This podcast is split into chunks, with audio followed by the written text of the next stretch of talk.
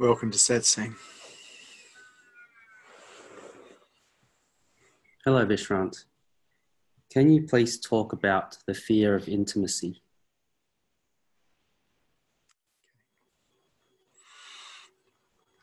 So basically, it's the fear of being hurt. So people frightened of being hurt in intimacy because they have to drop their defense systems to have intimacy. And this fear of being hurt stops people from connecting at a deep level with other humans. Of course, the truth is, humans are probably the most dangerous thing on the planet to us. Um, they can hurt our feelings. Uh, well, they can't really, but they can say things that uh, we can feel pain from. They can possibly even physically hurt us, murder us. And so there's a, a myriad of defense systems that we develop in early childhood uh, uh, against being hurt uh, to stop us from feeling pain. And these defense systems uh, continue on into our teenage years and our adult years, and they keep us, in a way, protected from feeling hurt, protected from people. But at the same time, any defense system, any filter, any barrier we have against another human being uh, is really in the way of intimacy. And if we look at intimacy, what really is intimacy? It's wide, wide openness. If we're with another person and we're 100% intimate, there isn't two people anymore, there's just one. We are so close that we are one. This is true intimacy. But as long as we have defense systems in place, as long as we have closures in place, well, you're not going to experience that because those defense systems, those closures, keep you separate. They keep you safe, but they keep you separate. And so people fear intimacy. They don't know that they're fearing it, but these defense systems are all fear based the fear of feeling something. And so a lot of people wouldn't acknowledge that they have a fear of intimacy, but that's possibly because they haven't had a look at the defense systems they have against being open with people and how those defense systems operate and why they operate. All defense systems, for one reason or another, are for survival. And fear is our main survival mechanism. So they're usually fear based. And people like to think, well, I'm not frightened. I'm not frightened of anything. Really? Take all your defense systems down and operate in the world with other humans and see if you can do that. If you're really not frightened, take all your defense systems down and see how you go. Because basically, if you do that, you're going to start the way of the heart. Because the way of the heart is walking through the world open, no defenses. And because you're open and because there's no defenses, you can experience or perceive love. It's in that openness that we perceive love, not in closure, not in defendedness, but in openness. And so, this fear, or the so called fear of intimacy really is just defense systems upon defense systems that keep us seemingly separate from everybody else. Unfortunately, even though they protect us eh, from feeling, they do stop us from having any kind of really deep relationship with another human being. We may be able to connect with other humans on an intellectual level, in agreement. But if we have defense systems there, we're not going to be able to really meet them at a very intimate level where we're just so connected, there's a sense of one rather than two. And so it's really uh, the way you think and the way you defend yourself that uh, dictates how much intimacy in your life you truly have. Uh, you'll have to examine yourself and have a look. Have a look and see. Are you wide open with people? Are you wide open with your partner? Are you wide open with your children? Are you wide open? If there's someone you're wide open with, who is it and why? And from my perspective, that's how we should be with every human being wide open, because that's the way of the heart. That's the beauty way. But only you can open you. Only you can take down your defense systems. Nobody can do it for you. And you have to want to do it. And if you think those defense systems aren't there, you haven't looked because you would have developed them as children to protect yourself from your schooling, from your peers, from your parents, from anything that created any kind of discomfort in you, you probably developed a defense system against. And those defense systems operate uh, unconsciously. So you have to have a look. Are you wide open? Does the world pass through you or does it keep getting caught in you? The path to higher consciousness is openness, not closure. Can you be intimate with strangers? Can you be intimate with people who you find dangerous? How open can you be? Openness counts for everything. Are there any questions? Any statements? Any challenges to this teaching today?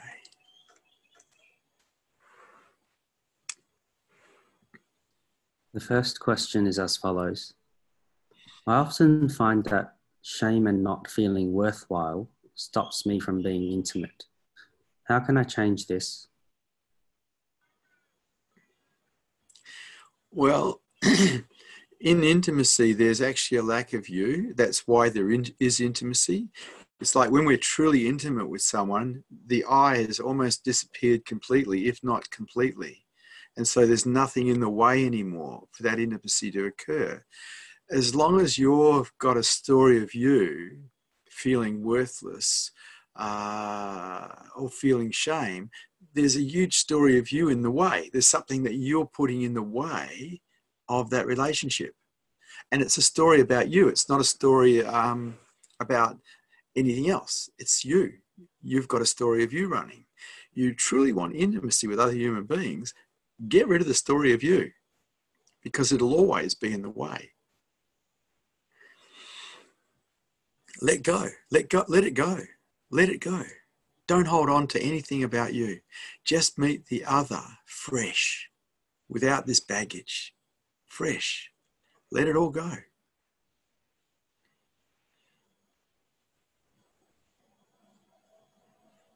So, what is the best way to get rid of the story of me?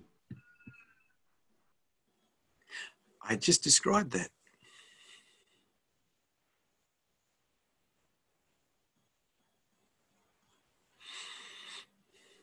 The next question is Why do I fear letting others know how I'm really feeling or what's really going on for me?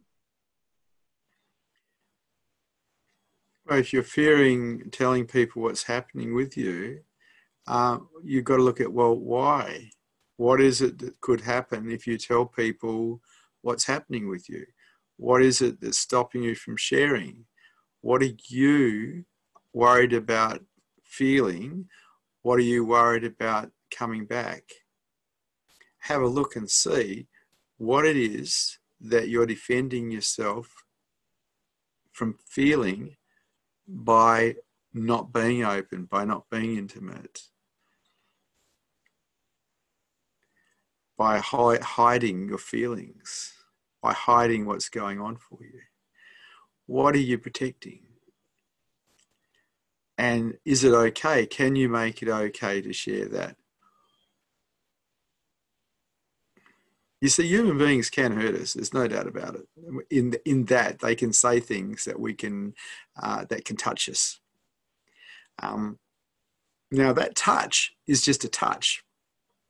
When we turn it into a story, maybe of being a victim of them, of blaming them, that's when we start suffering. But the world can touch us we can see things that make us sad. We can be mortified by some of the ways they treat other humans or animals. But it's only when we go into resistance to that that we truly suffer. Otherwise, it's just a touch. We protect ourselves from being touched, though. So we don't say things, we hold back, we keep ourselves safe because we're frightened of getting hurt. Fear and the service of fear pretty much destroys intimacy.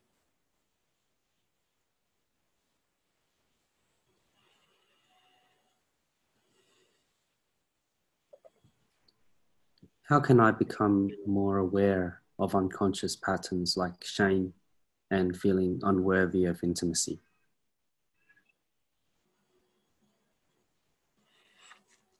So, if you haven't got a witness that witnesses the mind, it's going to be quite difficult unless you have someone like uh, your partner who's willing to tell you what they can see, or maybe a group of friends that can see you who are willing to tell you what they can see.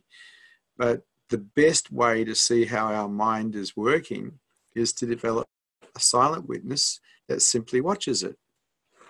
And in watching, we get to see all the patterns, all the agendas, all the defense systems, all the belief systems. We get to see it all. If we're caught in the story, and analyzing, by the way, is caught in the story, we don't see it, any of that. We see it because we have a silent witness that just watches the mind from a place of detachment. And then we see it all. And so, developing that silent witness from this perspective of a seeker is really quite essential because more than likely your mind has not been programmed to support higher consciousness or enlightenment. And unless we can see the obstacles that are in the way, we cannot do anything about removing them or altering them so they don't interfere. So, developing this silent witness is very important. If you're fortunate enough to have friends who can see you uh, and, and who are willing to tell you what they can see, that's also a huge advantage. But the best is to be able to see yourself, not from a point of analyzing, but from a point of just witnessing.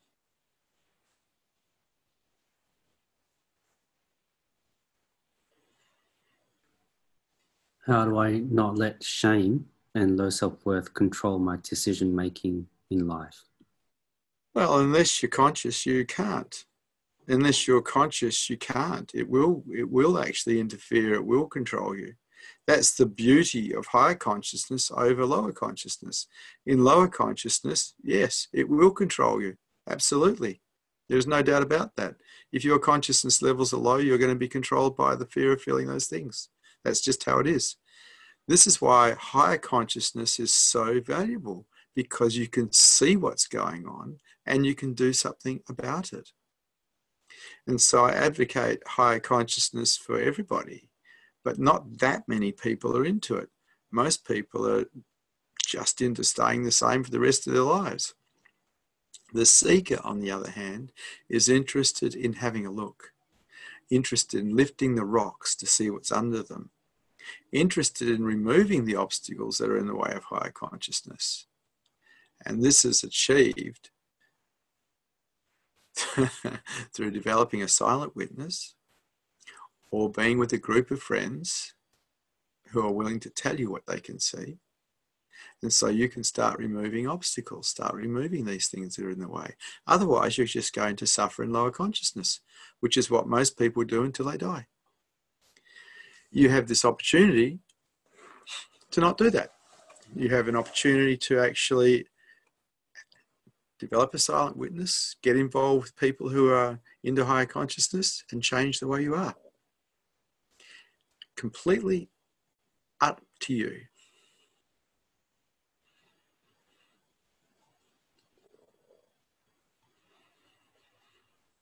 The next question is How can I be more sincere and genuine within my relationship? I tend to play the nice guy role a lot. So I take it you don't like the nice guy role. You want to play some kind of mean role?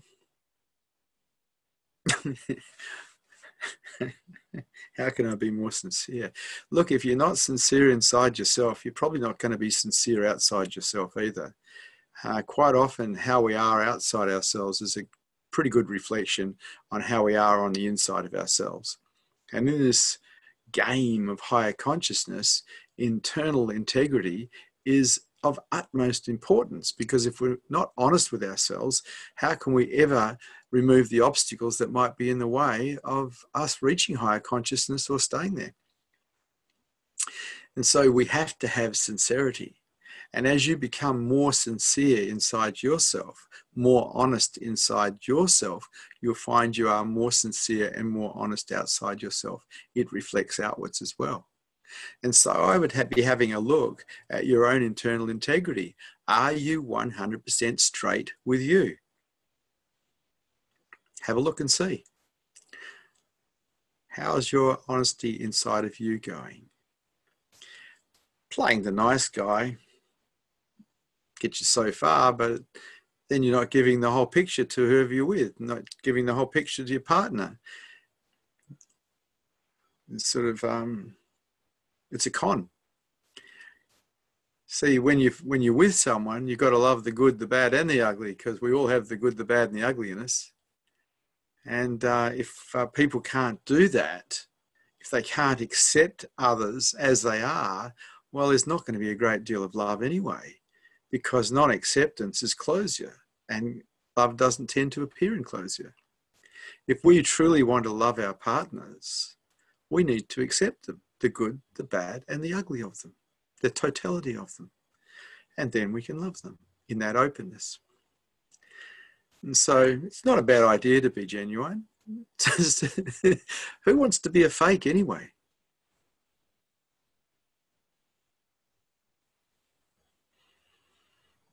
The next question is from Kalimba.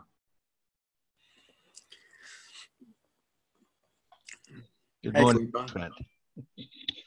Um, this is a topic that really resonates with me.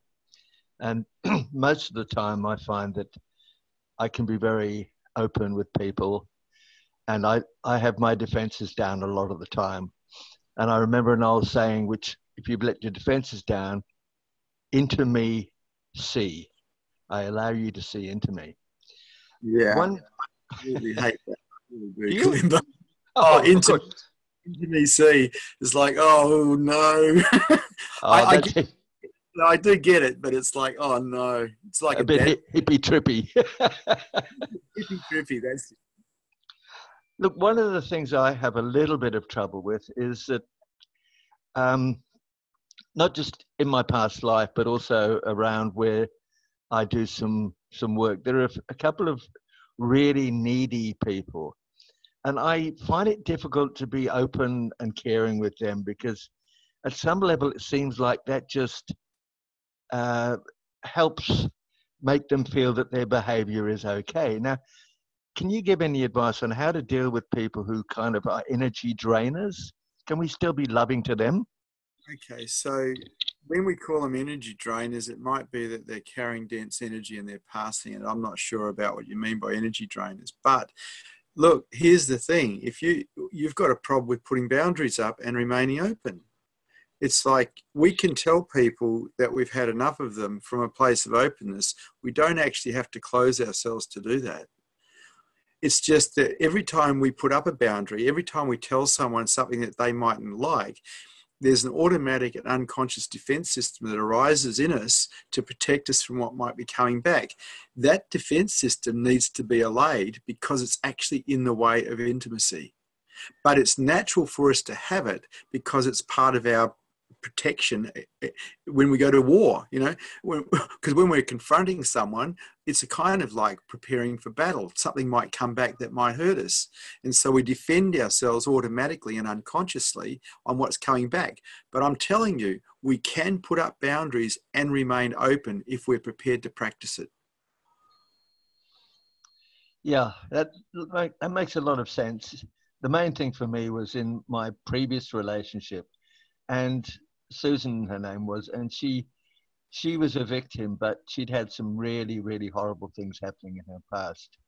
And I was always trying to say to her, look, Susan, that was horrible, yeah, but that was then. Now, if you carry that the rest of your life, you're always going to be a victim and you're not going to be happy. Well, that's true. Whether she can receive that or not is another story. People tend to identify with the victim orientated stories that they carry, um, and they never ever finish them. It's, it's part of who they think they are.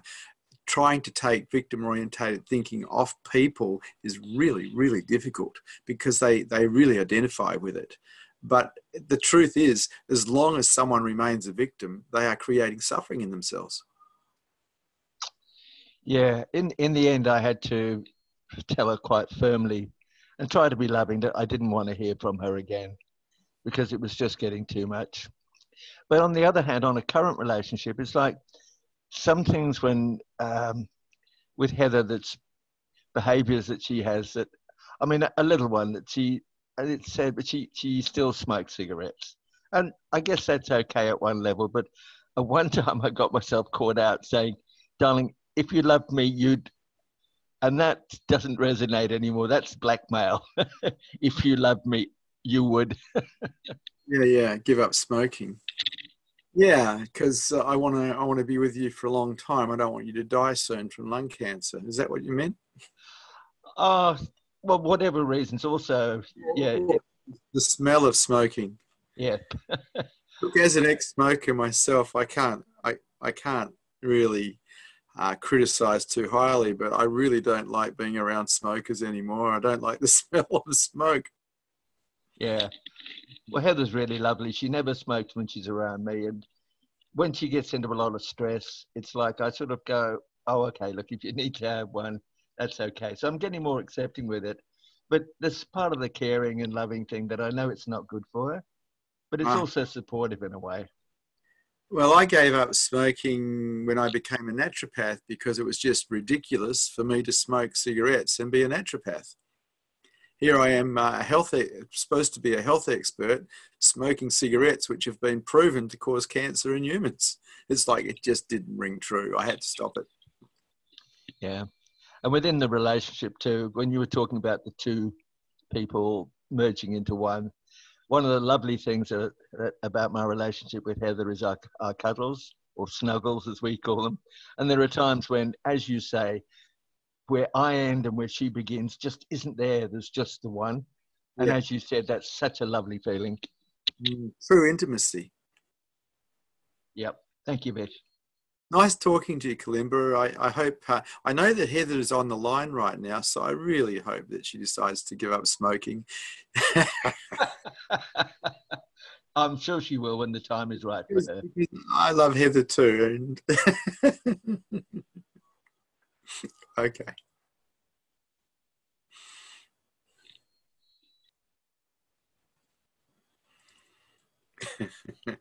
Hi, Heather. following question is from a viewer. Some days my partner is very closed and I miss the intimacy with him. How do you build intimacy with someone who is closed? By remaining open. Uh, there is actually nothing to do really except remain open. My understanding of relationships might be a little different than a lot of other people. But I see relationships with the other human beings as um, time to be in service, time to take care. I think we get together with people so we can help them. And if we've got someone in our life who's actually having problems with closure, the best thing we can do is remain open to them and be in service to them. This is the way of the heart. This is the beauty way.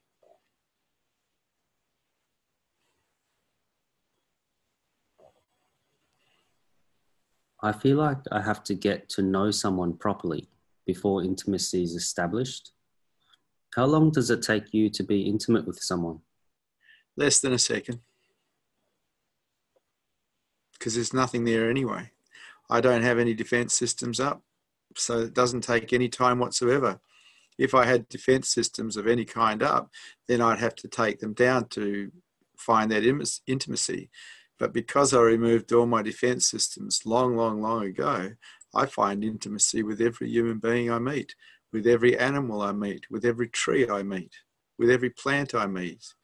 I find intimacy with the sky, with the earth, with the buildings. Just remove all your defense systems. It's beautiful. Then you have intimacy with life.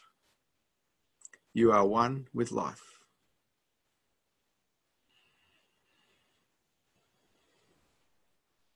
The following question has been asked by Tyden. Hi Vishrant, this is Tyden. My great grandma died yesterday. How long does it take for her to get reincarnated? Nice to talk to you, Tyden. Sorry to hear that your great grandmother died yesterday. It must have been her time. You know, I have no idea. From what I remember, it can be quick or it can be long. I don't remember uh, exactly anything. When when we die, we go into this place of not knowing. It's like our, we're there, but we're not we're not in we're not in thought at all there's no time in this place so there's no understanding or knowledge of how long we're there or anything so i don't know do you want to come her to come back quickly or do you want her to stay away mm-hmm. what would you like Tyden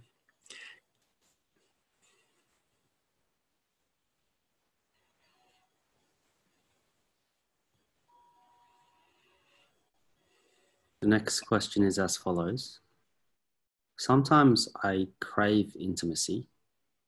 How do I meet people from a place that is not needy? Yeah.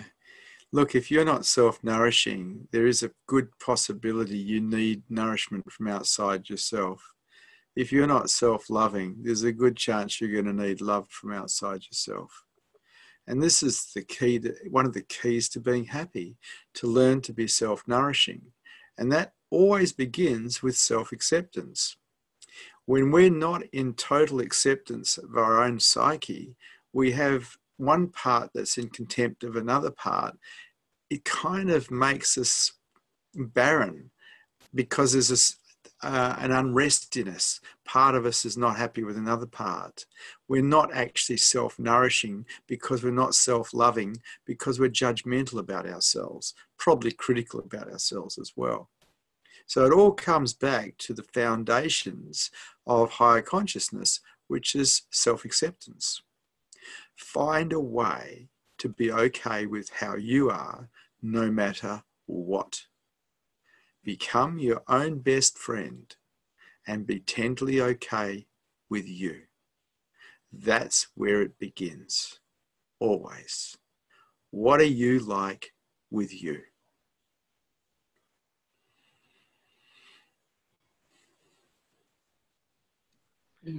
Next, we have Arun who would like to ask a question. Arun. Hello. Hi. Hi, I heard that you had applied to come and say hello to me in person. I have. Yep. I would like to. I look forward to meeting you, Arun. We'll, we'll have a, a chat together in person and see how that yeah. Looking forward to it. Good. Hopefully this weekend. Oh, good.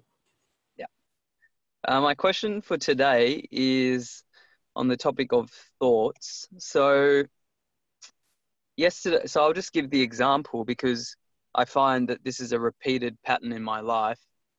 Yesterday, I was sitting quietly, just trying to witness whatever was coming up.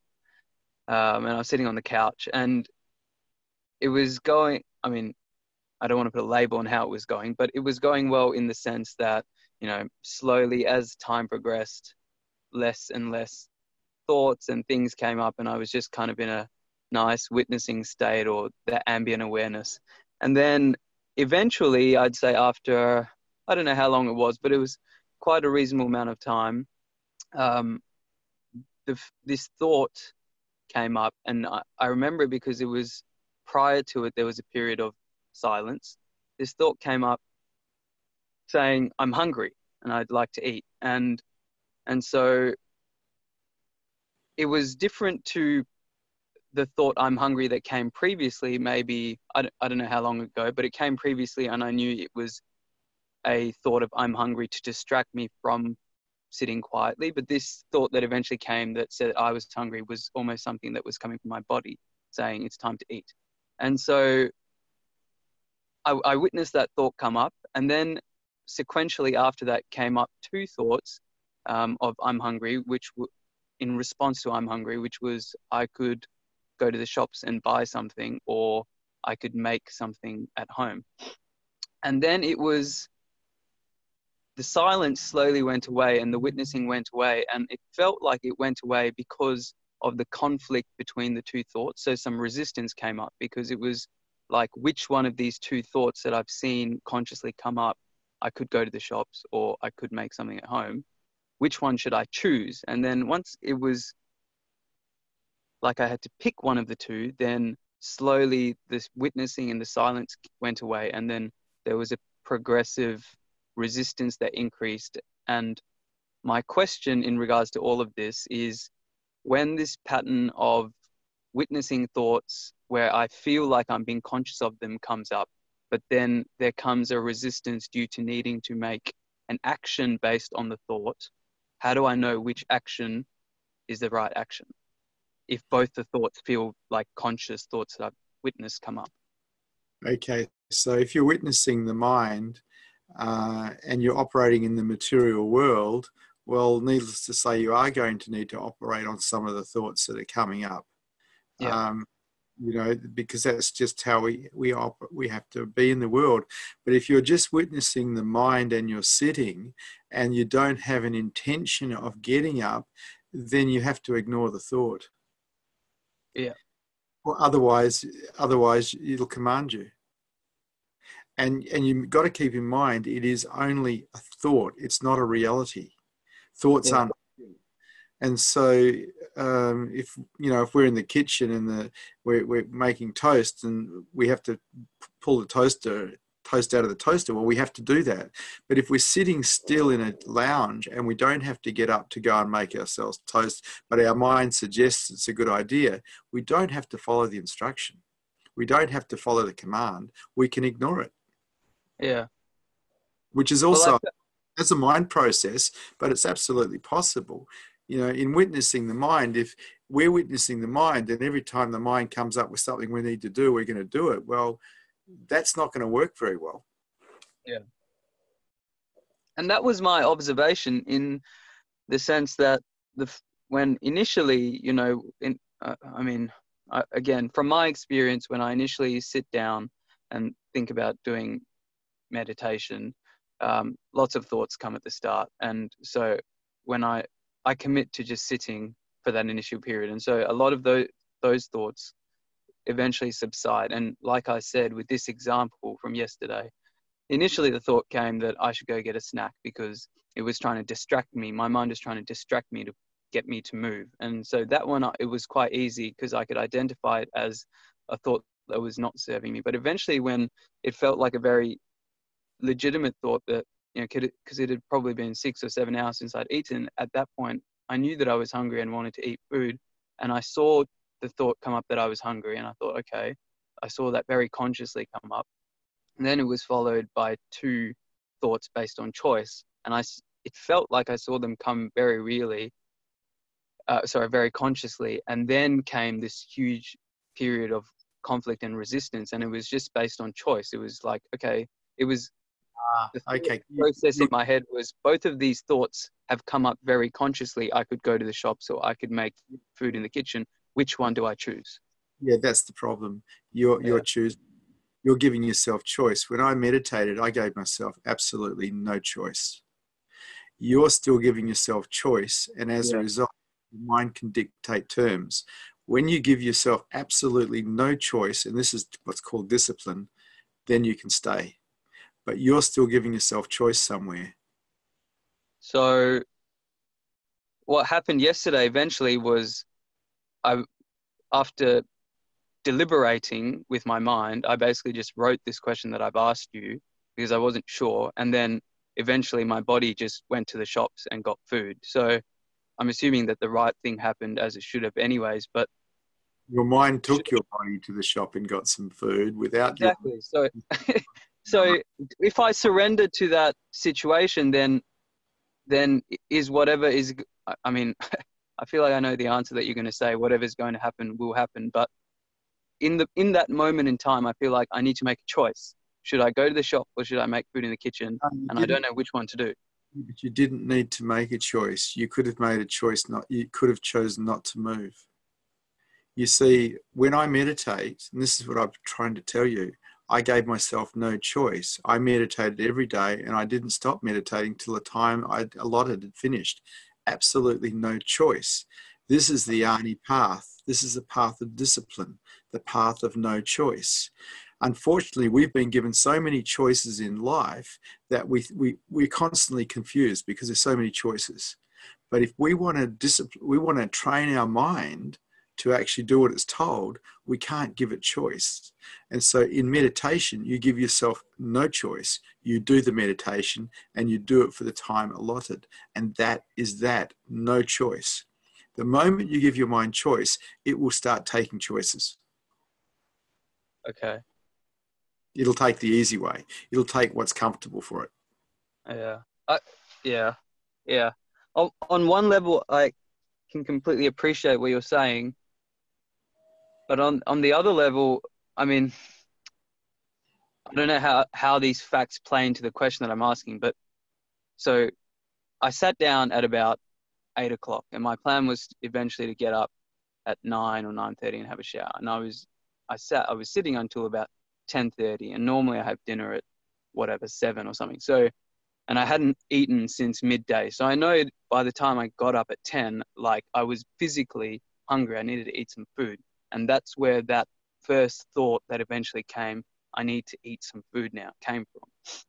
So, my, on, food, but what what I'm saying is a little different than that. I'm saying that if you really want to develop a mind that will do what it's told, you can't afford to give it choice. Yeah. Okay. So there's there's two paths that I teach: the Ani path and the Bhakti path, the path of devotion and love, and the path of discipline. And in the marketplace, for us who aren't become becoming sadhus or monks and locking away in a cave somewhere or a monastery, we need to use both these wings to fly, both discipline and and and love, and the path of the heart. And with these two wings, we can fly. But the path of discipline is really clear. You just give yourself no choice, and that works. Okay. it's a it's a it's a tough one to hear, but I think a good one. So I appreciate it. Here because we've been given choices our whole lives, and we're not used to the idea of not having choices. But if we truly want to fly to higher consciousness, we need a mind that will do what it's told. And the only way we can get our mind to do what it's told is to give it no choice. Mm. That is discipline so a short follow up, if I may, then when you need your when when you need to do something in uh, in the real world, quote unquote, uh, how does how does your mind decide what the next thing to do is? For example, say when we finish this um, talk at nine thirty, and say you had two things on your agenda to do, and you didn't you weren't pre- previously told you need to do this one first and this one second how would you consciously choose which one you'll do first? Or do you just feel into which one feels right? How does that process work when you're trying to be the master of your mind? I feel into which way to go. It's i follow uh, what's called an inner knowing which means i'm listening to this silent inner knowing inside of myself that'll take me one way or the other way and i follow that I don't get caught in thinking. I don't yeah. live in the emotional mind any longer. I just follow this inner knowing. So after this meeting, there's two things that could possibly happen. I could go and check with the people who are in another building uh, hosting this and see how they've gone, or I could go downstairs and see what's happening with uh, uh, Dakini to see what her day is up to. So there's a couple of things, but I won't know what I'm going to do until I get up and go, because at that point, I'll feel the inner knowing and follow that. Yeah, and and and how does someone who, so for me in my in my position on the spiritual path, how can I tap into that feeling? Yeah, it's a good one to ask. You see, you've been trained to use your rational mind the same way yeah. I was, and we we we analyze everything. But what I've learned is that we can tune into the silence and stillness and know which way to go. But we've never been trained in that. So to do that, we have to be trained in it. And that is actually the way of the mystic. The mystic follows the inner knowing, not the mm. rational mind. And so we have to surrender the rational mind and see what's underneath it. See that see what's quiet and silent that knows which way to go that is underneath. Yeah. And it takes a fair bit. In the beginning, it mightn't happen very quickly. You might be just waiting and there's nothing. For me, I'm very fortunate. Usually it happens very quickly. This inner knowing knows which way to go. But if it didn't know which way to go, I would probably do nothing.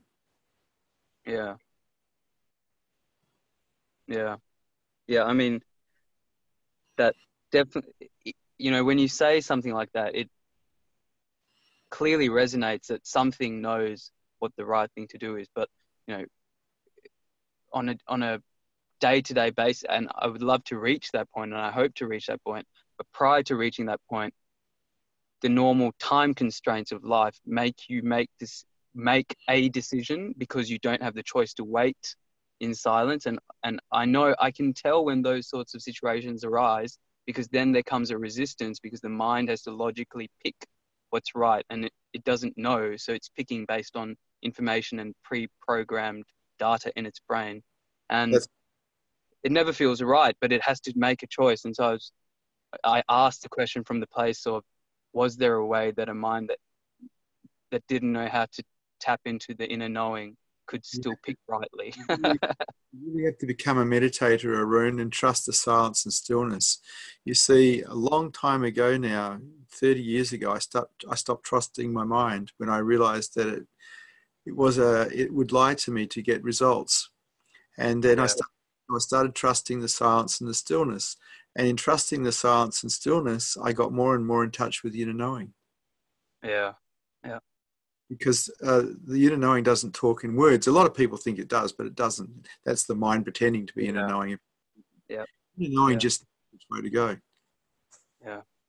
Look, I, I really appreciate your time on this and sorry to hope it was useful to other people listening because I feel like I've rambled quite a few times on it.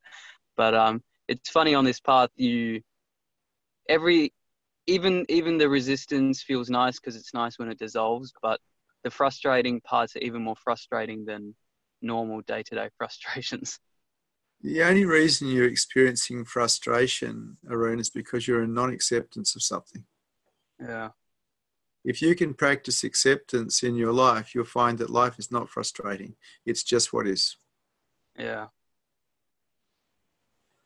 Thank you. Thank you. The journey goes on. Thank you, Arun.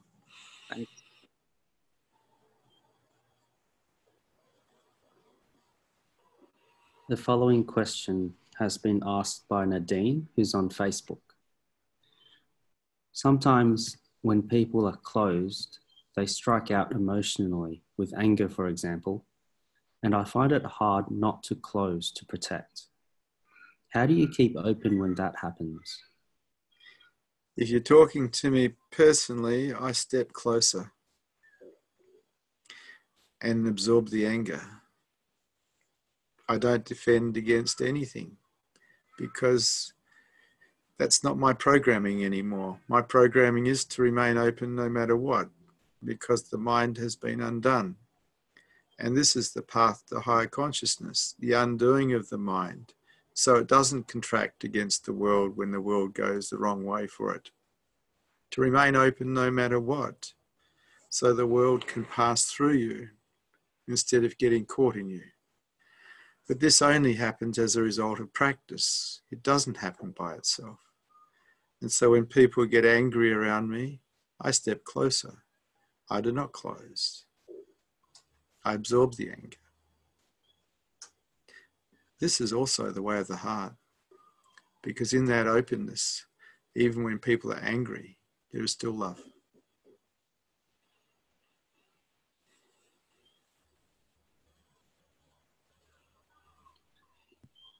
The following question is from a viewer. I'm working as a social worker in an emergency department. This involves a lot of crisis intervention. I used to feel very emotionally tough, but would comfort eat when I finished work for the day. Since increasing meditation, raising awareness, and attending satsang, the comfort eating has decreased significantly without focusing on trying to reduce the eating. However, at work, I have noticed that other people's traumatic experiences are touching me more, and I'm not really emotionally tough. Is there any advice you have for me? Yeah. The world is a sad place, and you're seeing it firsthand. You're seeing the tragedy of humanity at first hand. And you can allow yourself to be wide open to that, but you've got to keep away from the judgments of that. You've got to find a way to make it okay, that it is just what is, it is life. The moment you go into resistance to it, you could be trapping pain inside yourself, trauma inside yourself. The key to dealing with that type of trauma is to stay open and to not close, to allow it to pass through you completely. Because as adults, we can deal with it. When we were kids or younger, we may be not able to deal with it, but we can make it okay. And yes, it touches allow the touch with no resistance whatsoever. This is the way of the heart. It's not the way of the mind because it's not defended. It's the way of the heart. And it's absolutely possible to be in the world and be completely open with the tragedy of the world the way the world is. It just means that we have to be willing to feel things because things will touch us and it's actually okay that they do. Just make it all okay. That's the key.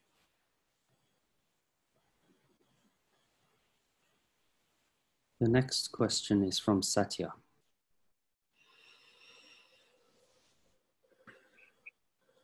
Hello, Mr. Hello, Satya. Mr. Um, how silent witness uh, works in regards to process of uh, go beyond fear how is the silent witness related in the process of what Satya um, is in a process of uh, how silent witness works uh, to go beyond fear to go behind fear beyond beyond sorry i'm missing the word somewhere Satya can you try asking me again, please? Yes. Um, how silent witness works, Vishrant, uh, um, to go out of fear? Well, it doesn't. Okay. Silent witness just witnesses. If there's fear present, it witnesses fear. You're trying, you think that somehow the silent witness is going to get rid of fear. No, that's not the case. The silent witness doesn't do anything at all except witness. It just witnesses. It doesn't do anything else. It doesn't interfere in any way, shape, or form. It just witnesses. It's like you're witnessing someone else's mind.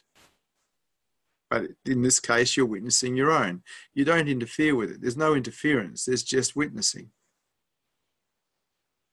Okay. So uh, when we witness Vishrant, uh, and uh, when we can see our uh, fear is over there so what further step we need to take? Well the process that works is acceptance. So whatever whatever is witnessed if the mind can accept that that's the answer. Acceptance is the key to freedom. Our resistance to whatever is is a problem because it creates suffering for us and so, if what you're witnessing inside your mind is fear, find a way to be okay with fear. Be tenderly okay with that. Okay, so is just uh, uh, accepting is enough? Uh... or uh, we need to do anything more than that? If you can do acceptance, you've mastered your mind. Practice it and see. Thank you, Vishrant. Thank you.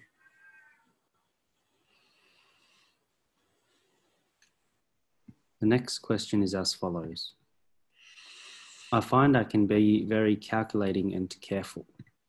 How can I be more easygoing?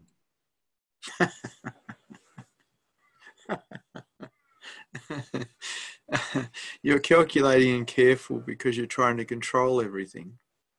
Um, because you're not feeling safe. That's why we calculate and uh, try to control. And why don't you just try letting go for a while? Why don't you try not controlling for a while? Why don't you allow just being for a while instead of constantly kind of trying to control your and manipulate your environment to feel safe? Let go and just be. Let go and stop controlling. Just be. Very beautiful. Up to you. You're going to create your reality. You become way more playful when you can just be. While you're controlling and manipulating, you're very stiff.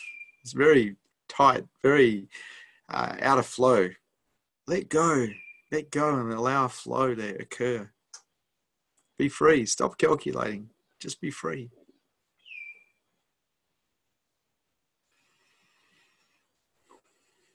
Do you have to be sexual with someone to have intimacy? Is that a personal question?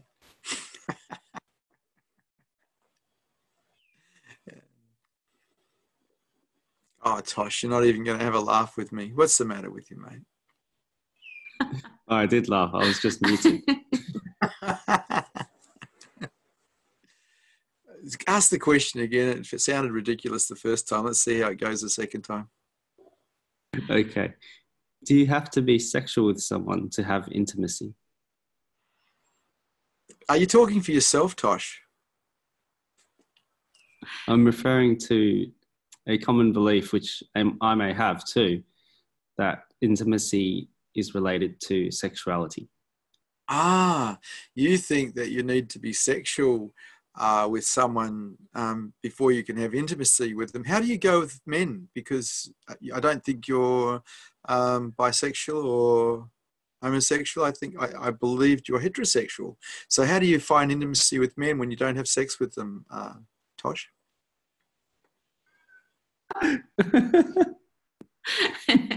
can, can we move on to the next question? It is your birthday today. Thank you, Vishrant. hmm. uh, the next question is as follows I want to be intimate with people, but I find it very intense. Is this just my wounding being activated?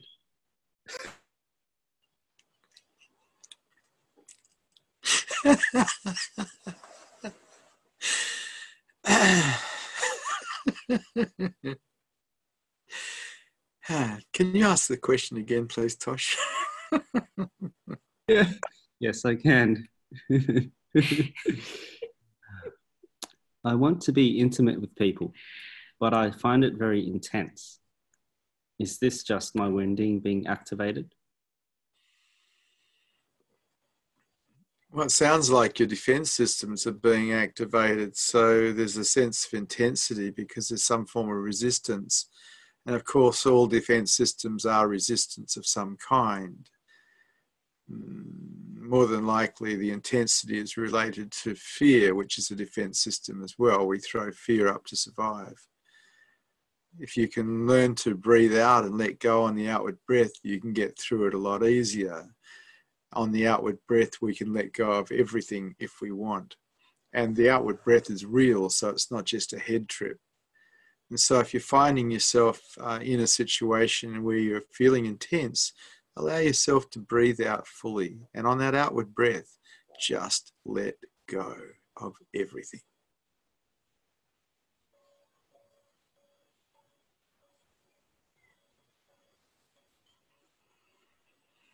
If you are being truly intimate with someone, is there automatically a sense of love? You're talking about yourself again, Tosh? Yes, indeed.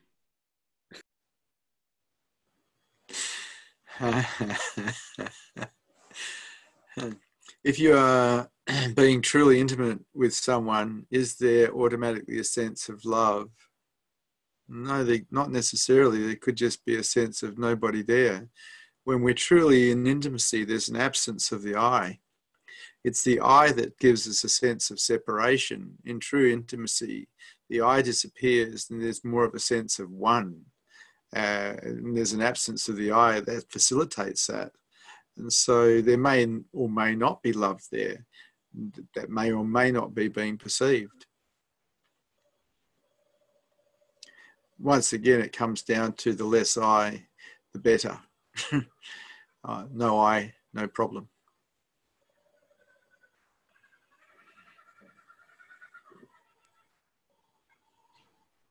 This is definitely a personal question. Do you think that tantric practices are a good way to build intimacy with a partner? What do you mean by tantric practices, uh, Tosh?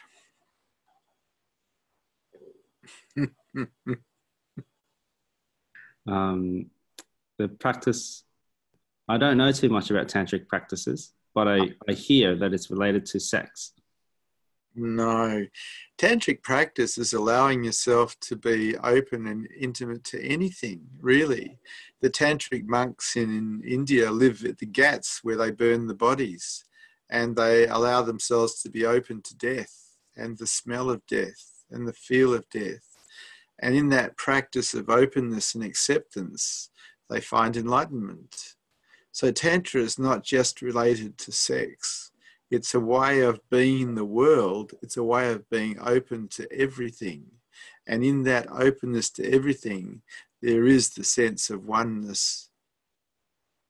So sometimes people get to think that tantra is all about sex, and there's people who make money out of selling that idea that there's uh, that you can have a, a way to higher consciousness through sexuality, uh, and so lots of people like sex, so they, they get involved in thinking they're doing a spiritual practice. The truth is, uh, if uh, you want to actually wake up, going through sexuality would probably have to be the hardest possible way because we're more identified there than anywhere else. There's more fear, there's more rubbish around that area than anywhere else. But Tantra itself is very beautiful because Tantra is about being open to everything all the time the good, the bad, and the ugly. And if we practice that, it is a pathway to enlightenment. There's no doubt about it. Openness does count for everything. It's just that Tantra has been associated, at least in the West, with sexuality. But it's way, way more than sexuality. It is a way of being in the world where you're wide open to everything. It's the, it's the beauty way, it's the way of the heart. And that's going to be up to you. If you're defended, you're in the way. Take down the defenses.